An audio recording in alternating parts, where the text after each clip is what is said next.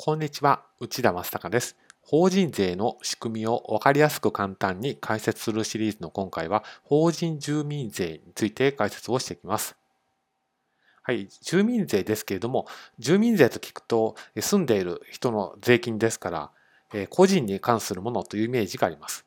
ですけれども、法人、すなわち会社にも住民税がかかるということが大前提として覚えておいてください。どういった住民税があるのかですけれども、県民税と市民税があります。例えば、大阪市に拠点を構えている会社さんですと、大阪府と大阪市に住民税を払います。そして、税金の種類としては、均等割と法人税割があります。均等割っていうのは、儲かっていなくてもかかる税金でして、で法人税割というのは、その名の通り、法人税の金額をベースに計算される税金です。ですから、儲かっていなければ金額は下がっていきます。まそんな感じで、え今回の動画では、法人にも住民税がある。え住民税については、県民税と市民税があると。で、住民税の内容としては、均等割と法人税割があると。